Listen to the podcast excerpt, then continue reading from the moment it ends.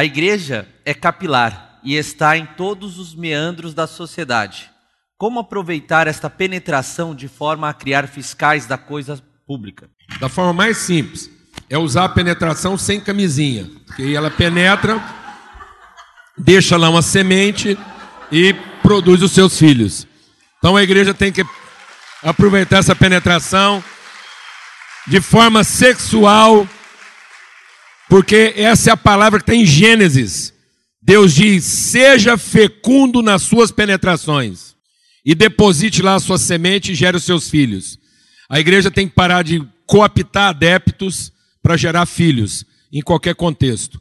Então, em qualquer lugar onde ela penetra, ela tem que gerar processos e não trabalhar para obter resultados e, e, enfim, remuneração da sua competência. Então, vamos usar essa penetração da forma mais bendita, prazerosa e fértil possível. Ontem mesmo eu falei aqui sobre o papel dos cristãos na, na arena política e o, Rubens está aí? Ele falou que ia tentar vir hoje de manhã? Não. Pessoas vieram me procurar, tinha uma pessoa aqui na plateia que é membro de Conselho Municipal dos Direitos de Criança e Adolescente e de Conselho Municipal de Assistência Social de um município aqui do estado do Rio de Janeiro. E contando a velha história de sempre, de conselho cooptado, de uh, desvio de verba, de abuso de poder, de prefeito com desmandos, que não aplica recurso na, na, na, naquilo que é próprio para, o bem das crianças e adolescentes, inclusive prefeito evangélico. Né? E eu creio nesse poder, nessa capilaridade da igreja. A gente tem. É, a gente está em praticamente todas as comunidades desse país, a não ser, aí talvez algumas comunidades, algum, sertão e ribeirinhas, nós estamos presentes. E há já experiências muito interessantes dos evangélicos, como qualquer cidadão, na verdade, participando e monitorando políticas públicas e cobrando justiça. Cito o exemplo, a própria Visão Mundial, quando trabalhei na Visão Mundial quatro anos e, e pude ser um dos incentivadores do MJ Pop, que é o Monitoramento Jovem de Políticas Públicas. A gente tem, o CAD tem uma parceria com a Visão Mundial para a expansão dessa metodologia, que são jovens das comunidades é, monitorando políticas e serviços públicos eleitos pela comunidade e aí aquilo que ele falou não é a gente entregando serviços de nada, é a própria comunidade. A gente conseguiu conseguiu levar coleta de lixo para o complexo do Alemão, é, do Lins aqui no Rio de Janeiro, posto de saúde para a periferia de Fortaleza onde não existia, água para o Vale de Jequitinhonha, tudo a partir dessa mobilização no caso, a, escolha na época tinha sido da juventude, mas não precisa ser só a juventude, né? É, em torno de um serviço, uma política pública que a própria comunidade escolhe. É muito mais. O que vocês acham que é mais inteligente, irmãos? A gente fazer, tentar mobilizar, por mais que isso seja é, é, válido, né? Eu não quero questionar é, as boas intenções das pessoas, mas o que é mais inteligente? Você mobilizar médico, dentista, uma dificuldade, o cara dá as férias dele, aí prescreve medicamento, as pessoas não têm dinheiro para comprar aquele medicamento, precisa de um exame, mas aí não está, a receita não é do SUS, não consegue. Fazer todo um trabalho de entrega de serviços ou mobilizar a comunidade as igrejas eh, que estão espalhadas pelo Brasil todo para demandarem serviços e políticas públicas da área da saúde, que é um direito já da nossa população. Existe um SUS já.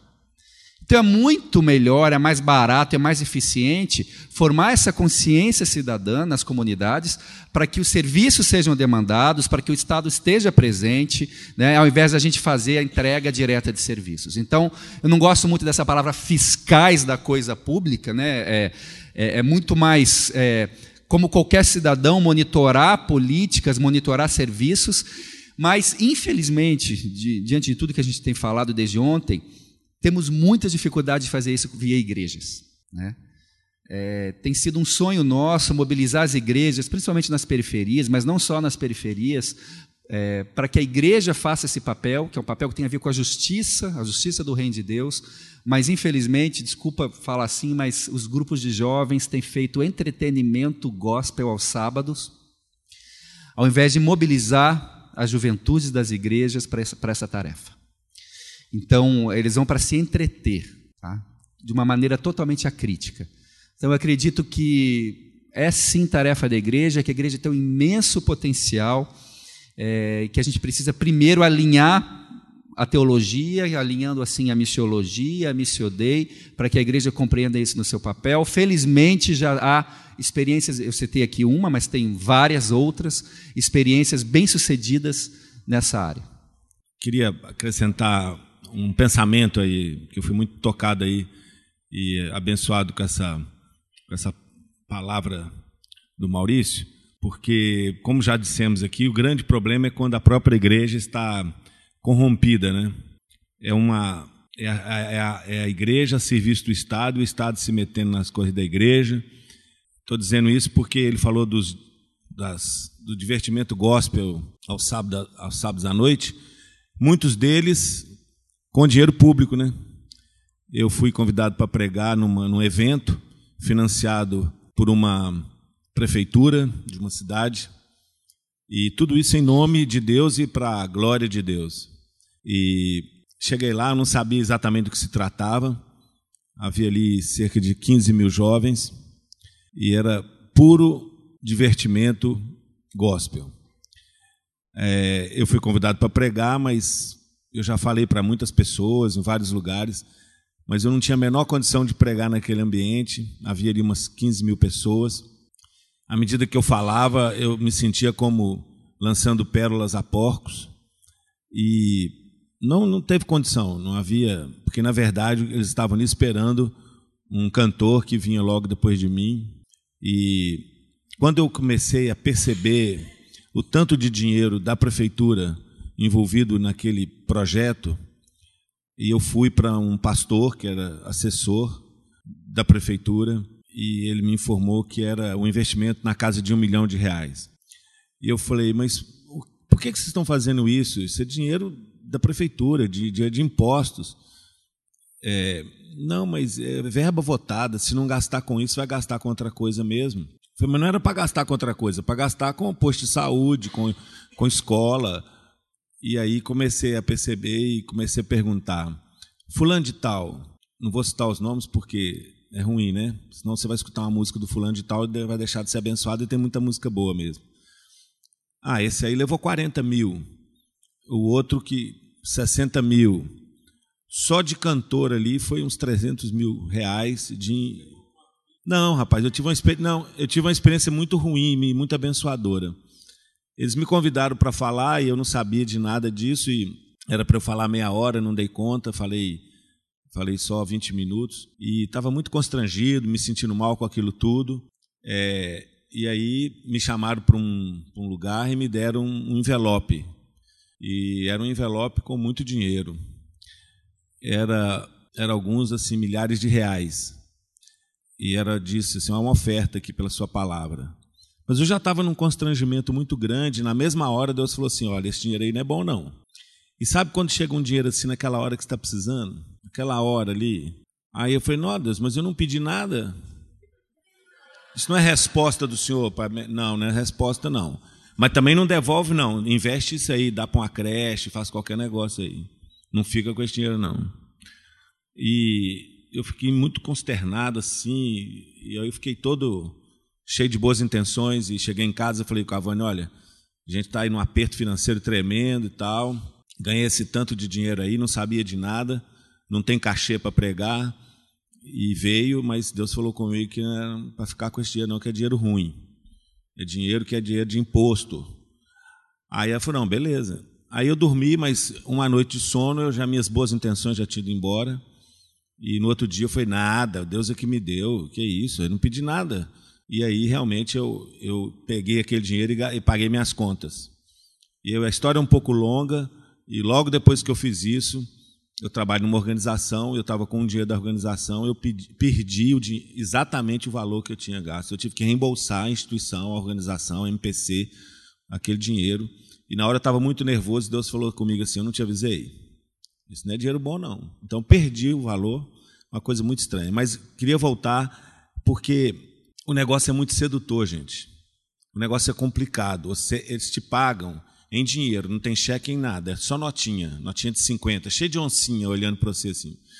Então você imagina, um cara vai ali, quanto tempo eu levo para ganhar 60 mil? Eu tenho que trabalhar quase que um ano para ganhar 60 mil. O cara canta uma hora, ganha 60 mil no envelope.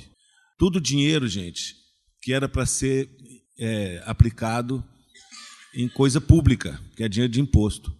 Né? E a gente se divertindo, achando que, nossa, que lindo, Deus foi honrado. Deus foi. Imagina Deus vendo aquilo tudo e chorando, entendeu? Porque não era para ser assim.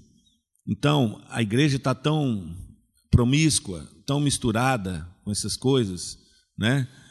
É, que a gente passa a perder o senso, porque a gente vai lá e consegue.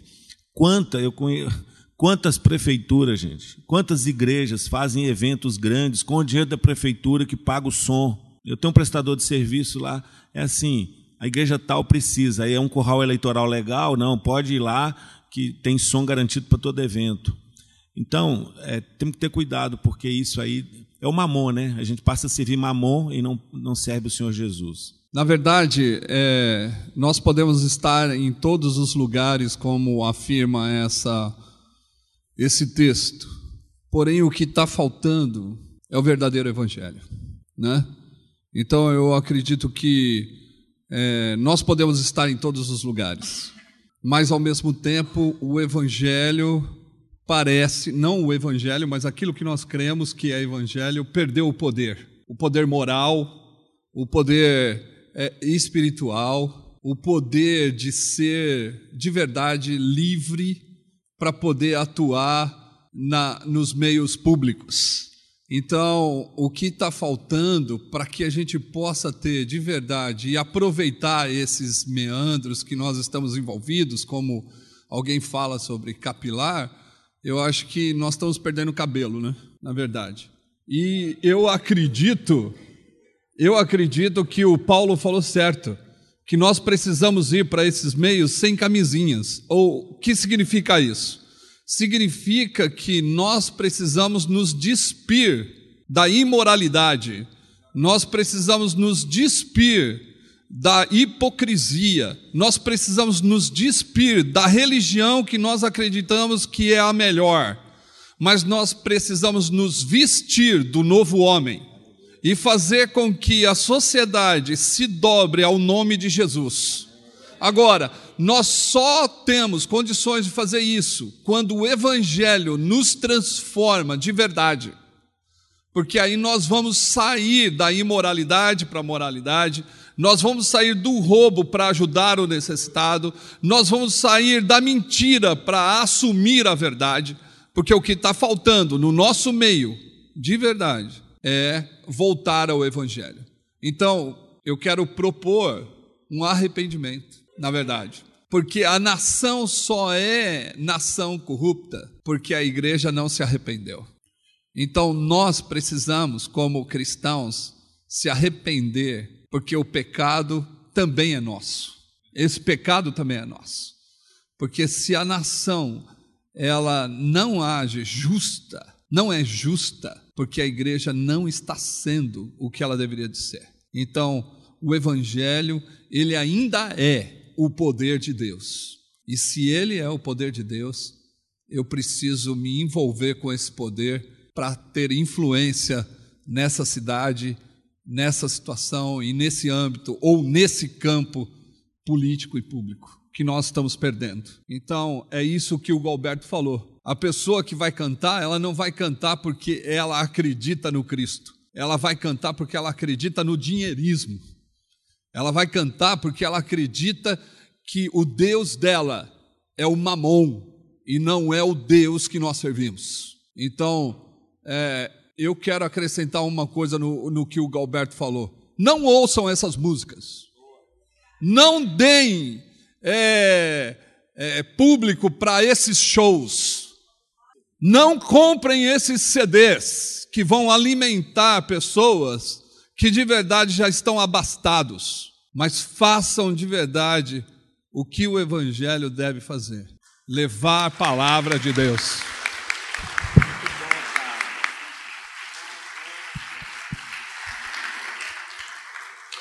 Eu acho que essa, isso é muito sério. É, aproveitando esse, esse final de, de outubro e é um mês que a gente celebra o aniversário da reforma e dois domingos atrás eu estava meditando lá na minha igreja um pouco sobre a vida de John Knox, o grande reformador da Escócia. E algumas coisas me chamaram a atenção sobre a vida dele. Uma delas é que a rainha Maria da Escócia, no tempo em que ele tornou-se um dos líderes da reforma, ele chegou, voltou para a Escócia em 1658 para 59 e as conversas que ele tinha com ela, porque ele já liderava um grande movimento, eram conversas muito tensas.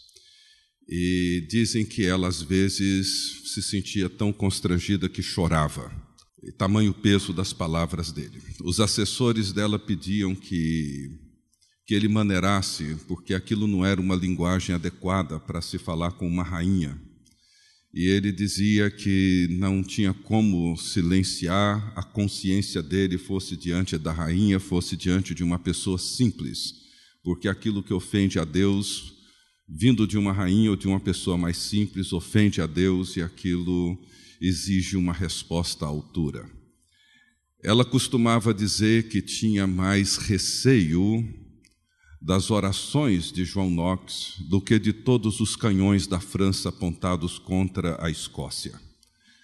Ela preferia ver esses canhões apontados contra a Escócia do que ouvir as orações imprecatórias de João Knox clamando pela justiça ou falando contra a injustiça na, na Escócia de meados do século XVI.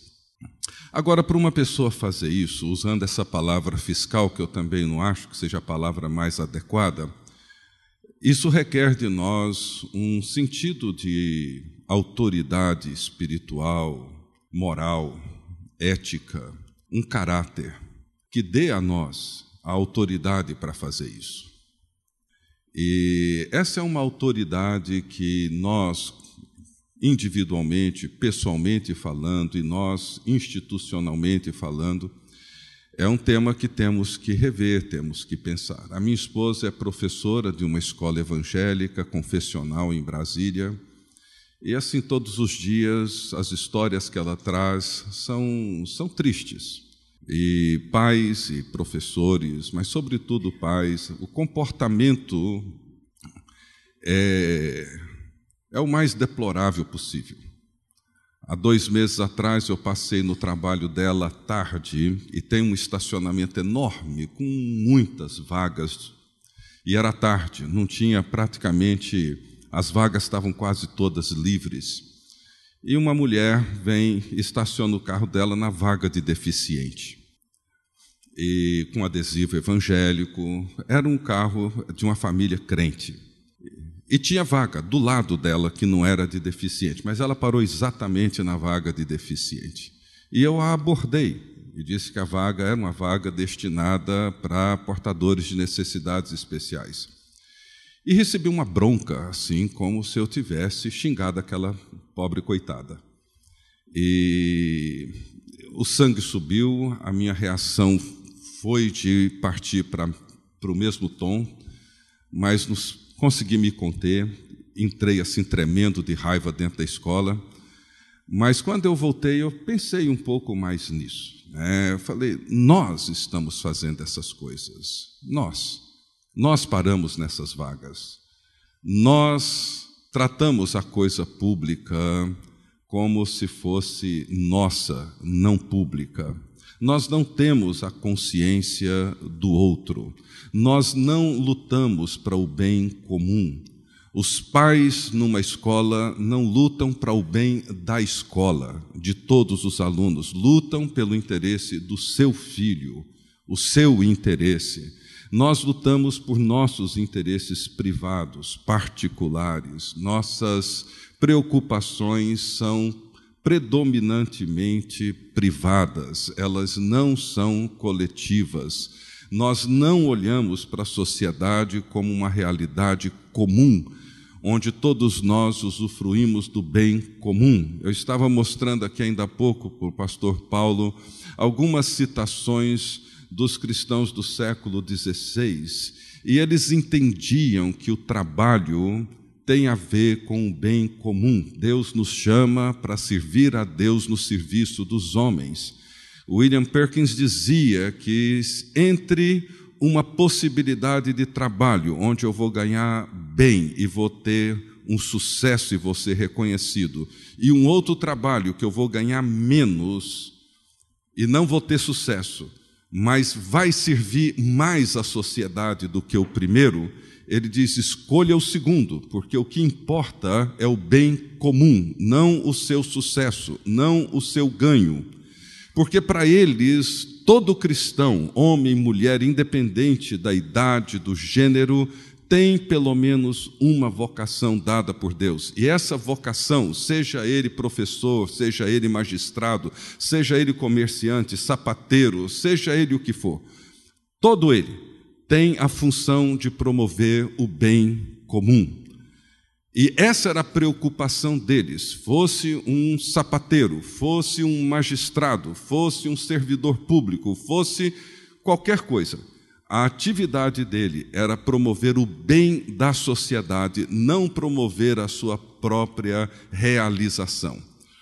Hoje, com toda essa mudança cultural que nós vivemos, onde a busca pela autorrealização, autossatisfação, pelas nossas autos, todas essas que a gente aprende, nós nos tornamos uma sociedade enferma, da qual nós, os cristãos, que estamos preocupados com bênçãos para a minha vida, para aquilo que eu quero, para a minha vida ser assim ou ser assada, quando nós nos voltamos e toda a nossa experiência espiritual, ela é profundamente narcisista, basta você ver os pedidos de oração em qualquer reunião de oração, é para mim, é para mim, é para minha família, para o que eu quero. Eu sou, sempre apresento as minhas demandas para Deus. Nós não, quando nós olhamos para a oração que Jesus nos ensinou, que se você olhar para os pronomes, que é teu, teu, tua, nosso, nossas, nossas. Não tem meu, não tem para mim.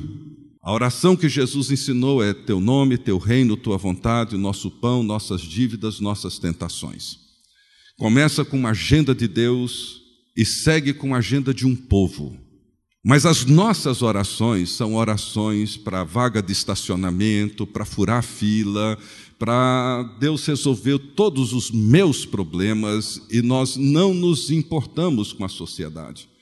Quando nós começarmos a orar pela nação, a orar pela cidade, a orar pelo bem da sociedade, quando isso começar na nossa oração, na nossa linguagem primária, as outras coisas mudarão. Mas isso precisa mudar primeiro a nossa linguagem. A nossa linguagem é predominantemente narcisista, não é evangélica. As nossas orações, aprendemos a orar, eu não sei com quem, mas não foi com Jesus. Não sei quem nos ensinou a orar, porque a oração que Jesus ensinou não tem nada a ver com a maioria das orações que eu ouço. A oração que ele ensinou a orar é: busquem o reino em primeiro lugar, e as outras coisas serão acrescentadas. Nós oramos pelas outras coisas e nunca pelo reino de Deus. Enquanto a nossa linguagem permanecer essa, o país permanece do jeito que ele é.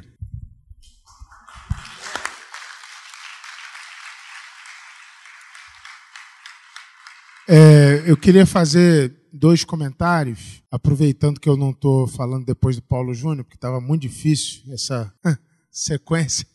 É, o primeiro diz respeito a, algo que o, que o Ari comentou. Eu acho que até em resposta à pergunta anterior, mas que não deixa de ter a ver com, com isso que ainda está sendo dito aqui. É, gostei muito do que ele falou sobre a, esse papel da missão integral de despertar e de fomentar a igreja no que tange ao seu papel, mas não de executar por si só é, a tarefa social que nós temos diante de nós. Ou seja, é, tanto que foi a resposta dele: o que, que a gente tem a fazer? Nada. Né? A gente tem que, que ir lá e dinamizar a igreja e, e pregar o evangelho, é uma teologia. Né? E eu acrescentaria a isso é, somente o seguinte raciocínio eu acho que não é só o espírito de fomentar, de ir lá e dizer a igreja está parada, não está fazendo nada, é, a gente precisa se articular nisso, nisso e naquilo. Eu acho que reequilibrar também é uma palavra importante. No seguinte sentido, a igreja está lutando, sim, muitas vezes por causas que não são nossas. É, por exemplo, eu, eu, eu, posso estar sendo cínico aqui com relação a, a até a, a minha área de atuação ministerial, mas eu vou ler para vocês aqui uma coisa que me chegou pela internet ontem. Tá? É uma lista de valores, de preços é, de mulheres. Olha, mulheres de 40 a 50 anos vendidas por 27 libras esterlinas. Mulheres de 30 a 40 anos custam 40 libras. Mulheres de 20 a 30 anos de idade custam 53 libras. E mulheres de 10 a 20 anos de idade custam 80 libras. E crianças abaixo de 9 anos de idade custam 106 libras. Esse é o preço pelo qual o Estado Islâmico está vendendo mulheres cristãs e yazidis no Iraque nesse momento. É, não é da nossa pauta. A gente fica aqui militando com a de PL 122. Então, e, e só fala nisso. É negócio gay, pá e tal, e os gays vão tomar o mundo e vá, pá, a gente não vai conseguir pregar. E, então, eu não sei se é, é, a minha causa tanto quanto. Não sei se está fazendo sentido, mas é, é, não é só fomentar, é dizer, peraí, é, nós somos uma igreja no mundo, é, é a igreja católica, universal, que transcende o espaço físico. Então, o que acontece com os meus irmãos em Cristo, fora do meu contexto, diz respeito a mim. O pastor que teve a sua igreja queimada na Nigéria é o meu pastor. É, então, são, são, são reintegrações e redirecionamentos de causa, porque muitas vezes a gente se aliena em causas que são aparentemente nobres, mas elas nos distraem mais do que nos fazem presentes no que está acontecendo no mundo. É, esse é um primeiro comentário meu. O segundo, mais enfaticamente ligado a essa pergunta sobre nós estarmos inseridos em todas as esferas da sociedade. É, os irmãos já falaram aí a, a maior parte do que precisava ser dito, mas eu fui lembrando de uma tendência da igreja brasileira recente. Quando eu falo de igreja brasileira, eu estou sendo o mais genérico possível, pode ficar tranquilo. Inclusive, isso que eu vou falar talvez tenha muito mais a ver com o ambiente assim, neopentecostal do que é, até com o ambiente que está representado aqui hoje. Mas a, é, a, é a forma como a igreja brasileira tem ordenado seus ministros. Deixa eu falar um pouquinho sobre isso muito rapidamente. É, um cara desponta hoje numa igreja como um empresário proeminente, ele vira pastor. Ele é um professor proeminente na universidade, ele vira pastor. E esse fenômeno está acontecendo é, de forma que a gente vai hiperenaltecendo a função pastoral e, na verdade, ela vai perdendo o seu valor bíblico e a gente vai tirando a valia daquilo que esses irmãos poderiam fazer nos ambientes sociais onde eles já estão inseridos. Para que, que eu vou ser uma bênção como jogador de futebol se eu posso ser pastor? É, se o que é esperado de mim é que eu seja ordenado e seja pastor. Então eu acho que isso também é um fenômeno é, que tem caracterizado a igreja brasileira de uma certa maneira. É, eu queria uh, conversar um pouquinho sobre esse tema também. Uh, o, o, a questão básica de toda a ação da igreja é nós nos lembrarmos, penso eu, que a nossa causa é a vida e não a verdade. Vou repetir. A nossa causa é a vida e não a verdade. A vida sempre promove a verdade mas a verdade nem sempre promove a vida. Vou usar o exemplo do texto que o Marcelo e o Paulo expuseram de forma tão impressionante. Aquela moça estava dizendo a verdade, mas não estava promovendo a vida, porque ela estava dizendo a verdade sob opressão, tanto econômica quanto espiritual. Era o diabo era o diabo. O diabo estava falando a verdade, mas não estava promovendo a vida. Na verdade, o diabo estava criando um, uma situação, uma encruzilhada para os apóstolos, na expectativa de que os apóstolos dissessem a verdade, o que avalizaria tudo que aquela moça fizesse dali para frente sob opressão econômica e sob opressão espiritual. Então, nossa causa é a vida. Não é a verdade pela verdade, mas é a verdade pela vida. A vida sempre promove a verdade, mas a verdade nem sempre promove a vida. Por isso, inclusive, que as Escrituras dizem que a verdade deve ser dita em amor. Ela não pode ser dita de qualquer maneira. Ela tem de ser dita para promover a vida. Então, quando a gente se envolve com a monitoria de tudo que está acontecendo no, no Estado, na nação e no mundo, a gente pode cair nessa colocação que o Mário fez, em que a gente está dizendo a verdade, mas não está promovendo a vida. E se a gente estivesse ocupado com a vida, nós estaríamos proclamando outras verdades. E de forma muito mais contundente e de forma muito mais engajada. Então é preciso lembrar essa lógica que o, o Ricardo Barbosa levantou e que eu acho que nós temos de aprofundar essa reflexão. Você e eu não podemos usar a verdade narcisisticamente. Não pode ser para nós, tem de ser para o bem comum. Não tem de ser para o nosso conforto, tem de ser para a construção da nação não pode ser para nossa proteção, tem de ser para a proteção do ser humano. Nossa causa é a vida. A vida sempre promove a verdade. A nossa causa não é a verdade pela verdade, é a verdade pela vida. Então, quando nós vamos monitorar, nós vamos monitorar pensando em quê? Pensando em quem? Tendo em vista que nível de prioridade? O que é que nós estamos tentando construir aqui? O que é que nós estamos tentando gerar aqui? O que é que nós estamos querendo consolidar aqui? Senão, nós vamos nos tornar agentes de qualquer ideologia, seja ela qual for. E vamos deixar de ser os agentes proféticos de Deus. Então, é, eu penso que a igreja tem essa perspectiva, mas eu acho que essa lógica que foi exposta tanto pelo Paulo, quanto pelo Marcelo, quanto pelo Ricardo, é, é essencial que a gente, que a gente guarde. Senão, a gente vai se ver fiscal mesmo e não monitor para a vida, para o bem, para a construção de uma nação. Eu só quero completar com, com uma frase aqui, sabe? Assim, como eu falei no início, é uma questão de perspectiva. Uma igreja que lamenta um país ruim é uma igreja que obriga esse país a ter que conviver com uma igreja ruim. Então, a, a, a, igreja não pode lamentar o país que tem. Ela tem que oferecer a esse país uma perspectiva de vida. Então, enquanto a igreja se preocupar em desfrutar um país bom, ela será uma igreja ruim.